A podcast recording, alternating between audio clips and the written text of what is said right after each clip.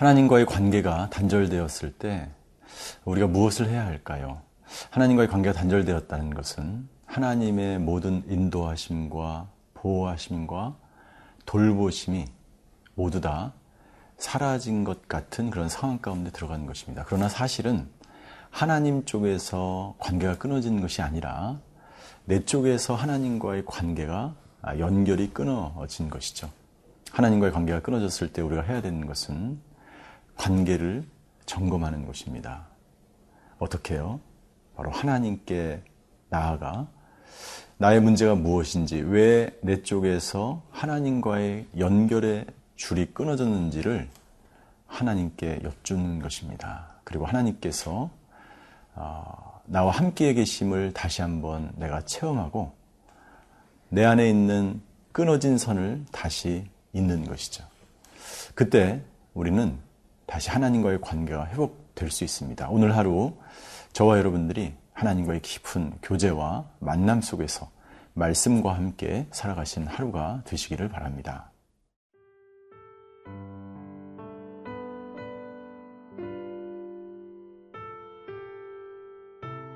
민수기 12장 9절에서 16절 말씀입니다.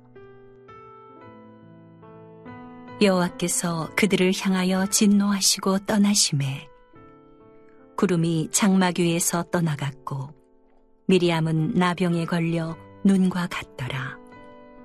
아론이 미리암을 본즉 나병에 걸렸는지라. 아론이 이에 모세에게 이르되 슬프도다 내 주여 우리가 어리석은 일을 하여 죄를 지었으나 청하건대 그 벌을 우리에게 돌리지 마소서. 그가 살이 반이나 썩어 모태로부터 죽어서 나온 자 같이 되지 않게 하소서. 모세가 여호와께 부르짖어 이르되 하나님이여 원하건대 그를 고쳐 주옵소서. 여호와께서 모세에게 이르시되 그의 아버지가 그의 얼굴에 침을 뱉었을지라도 그가 이랫 동안 부끄러워하지 않겠느냐. 그런즉 그를 진영 밖에 이랫동안 가두고 그 후에 들어오게 할지니라 하시니 이에 미리암이 진영 밖에 이랫동안 갇혀 있었고 백성은 그를 다시 들어오게 하기까지 행진하지 아니하다가 그 후에 백성이 하세롯을 떠나 바란 광야에 진을 치니라. 오늘 저희가 읽은 본문에 보면 모세 권위에 도전한 우리 미리암이 문둥병, 나병에 걸린 그런 기사가 오늘 본문에 등장합니다. 아, 사실은 모세의 권위가 아니라 하나님의 권위에 도전하는 것이죠. 그것은 하나님께서 하나님 나라의 질서를 세우는 또 광야 여정 중에서 이 질서가 사라지면 공동체의 위기와 붕괴가 오기 때문에 하나님은 이 권위에 도전하고 질서를 붕괴하는 것에 대해서 강하게 다스리기를 원하셨던 거죠. 하나님이 예, 하나님의 권위에 도전하는 모세의 권위에 도전하는 질서에 도전하는 미리암에 대하여 어, 진노하십니다. 그리고 그 결과는 미리암이 예, 문둥병에 나병에 예, 걸리게 됩니다.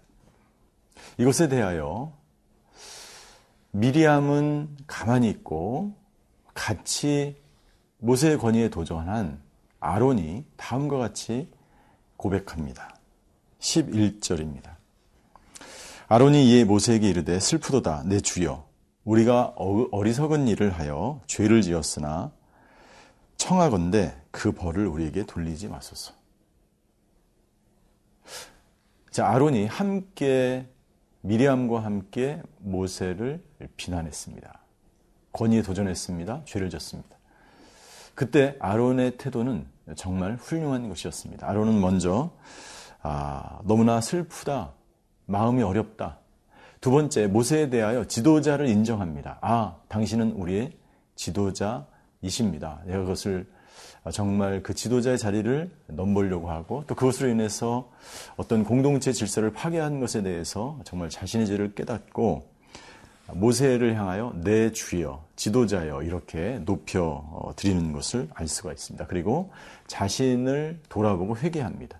우리가 어리석은 일을 했고 우리가 죄를 지었습니다. 우리의 죄를 용서하시고 그 벌을 우리에게서 어, 걷어가달라고 우리에게 돌리지 말라고 간곡하게 요청합니다. 이것이 바로 어, 자기 죄를 깨닫고 하나님과의 관계가 단절된 상태에서 또 나병이 걸리고 고통을 당한 상태에서 고백해야 되는 마땅한 우리 사람들의 고백이 되어야 할 줄 믿습니다. 하나님께로 돌이키는 것, 회개하는 것, 자기 자신의 잘못을 깨닫는 것이 굉장히 중요하죠. 이, 이 사건을 통해서 우리가 한 가지 더 깨달아야 할 부분이 있는데 그것은 뭐냐면 예, 징계를 받는 사람들, 자신의 잘못이나 죄를 통해서 징계를 받거나 혹은 미리암처럼 어떤 문둥병에 걸렸을 때 그 사람들이 갖게 되는 자세와 태도입니다.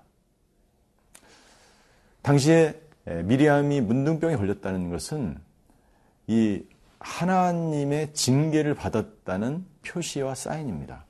그 당시에 문둥병은 반드시 하나님의 저주를 받은 사람들에게 내려진 병으로 알려져 있어요. 그러니까는 분명히 하나님이 뭐라고 하셨습니까? 진노하셨고 그 결과로 미리암이 나병에 걸린 것이죠. 여기에 이 나병에 걸린 미리암은 굉장한 수치심을 가질 수밖에 없습니다. 그런데 중요한 우리가 깨달아야 할 사실이 있는데 그렇다면 지금 이 시대에도 우리가 세상이 고칠 수 없는 나병에 걸렸을 때 우리는 어떠한 태도가 되어야 하느냐는 문제인 것입니다. 여러분들 과거에 미리암이 이 시대에 나병에 걸려서 수치감을 느낍니다. 아, 나는 하나님부터 벌을 진노 아래 있는 사람이 되었구나라는 것이죠. 아마 미리암과 똑같은 처지에 이 세상에서도 우리가 고치지 못할 병에 걸리면 그런 똑같은 감정을 수치심을 느낄 수 있습니다. 그러나 중요한 사실이 있습니다. 모든 질병이 하나님의 진노에 의해서 병이 걸렸, 걸렸다는 것이 아니라는 것이죠. 모든 병이 하나님의 진노에 따른 것이 아니라는 거예요. 두 번째는 건강한 수치심은 자기를 돌아보고 회개하고 하나님께 돌아오는 것입니다. 그러나 건강하지 못한 수치심은 모든 문제의 근원을 무조건 자기 죄나 자기의 책망 으로 돌리는 것입니다. 그것은 사람에게 굉장히 좋지 않은 수치심을 갖게 되고 그것은 굉장히 우리에게 안 좋은 결과를 나타내는 것입니다. 이 세상의 모든 고칠 수 없는 질병이 하나님께로부터 오는 진노가 아니라는 사실을 깨닫고 우리가 하나님 앞에서 내가 건강하든지 건강하지 않든지 자기를 돌아보아 하나님과 깊은 교제 가운데 살아가는 것이 더 중요한 것이겠습니다.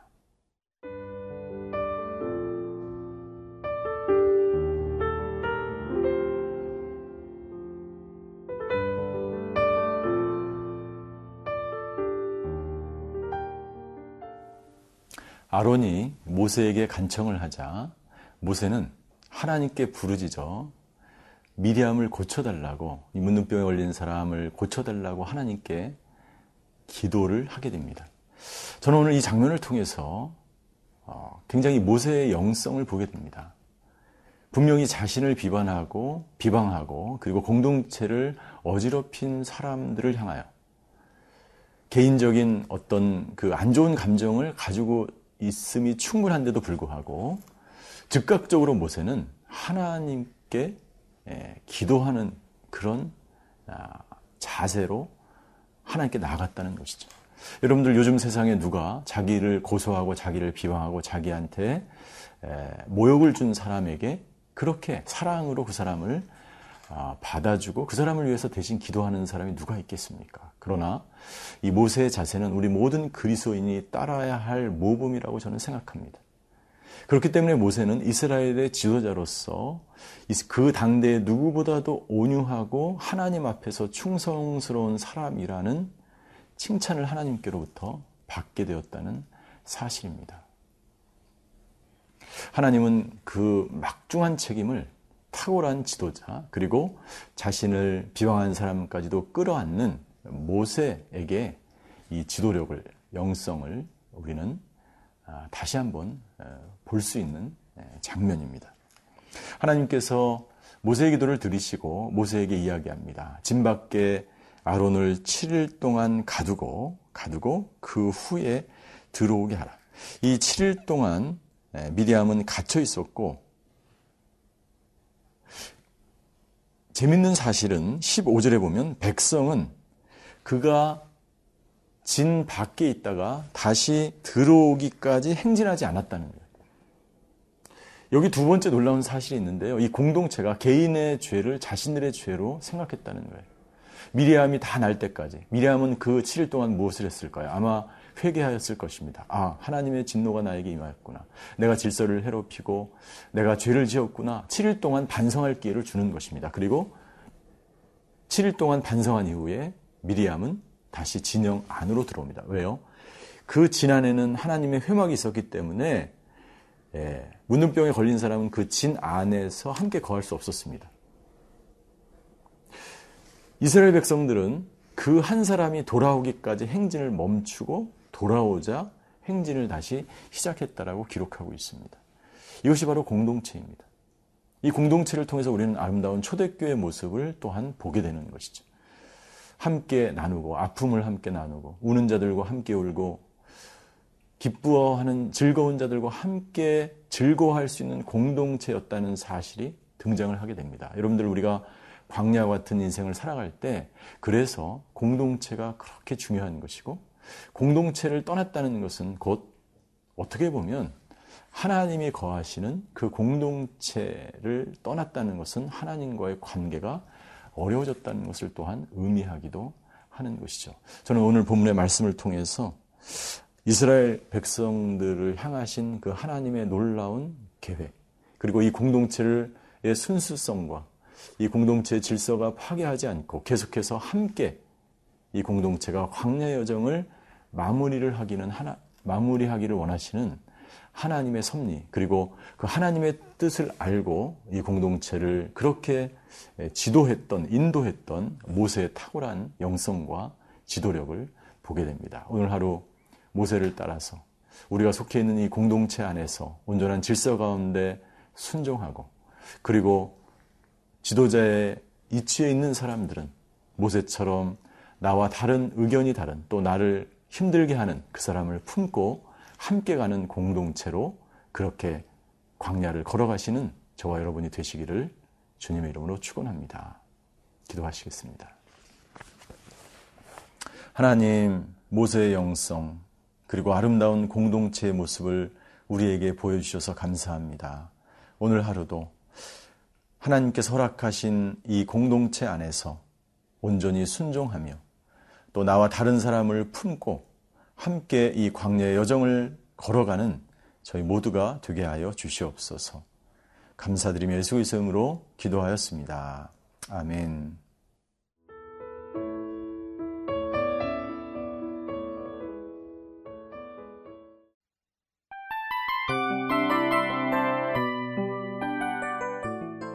이 프로그램은 청취자 여러분의 소중한 후원으로 제작됩니다.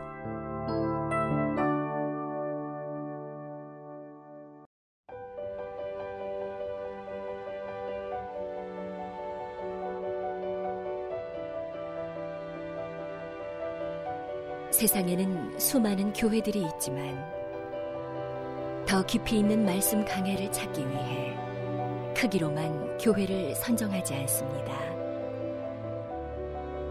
보다 좋은 영적 콘텐츠를 더 많이 나누기 위해 방송비를 받지 않습니다. 1년 365일 복음만 전하고 싶어서 우리는 광고를 하지 않습니다. 온누리의 복음을 땅끝까지 CGN TV와 함께 땅끝 성교사가 되주세요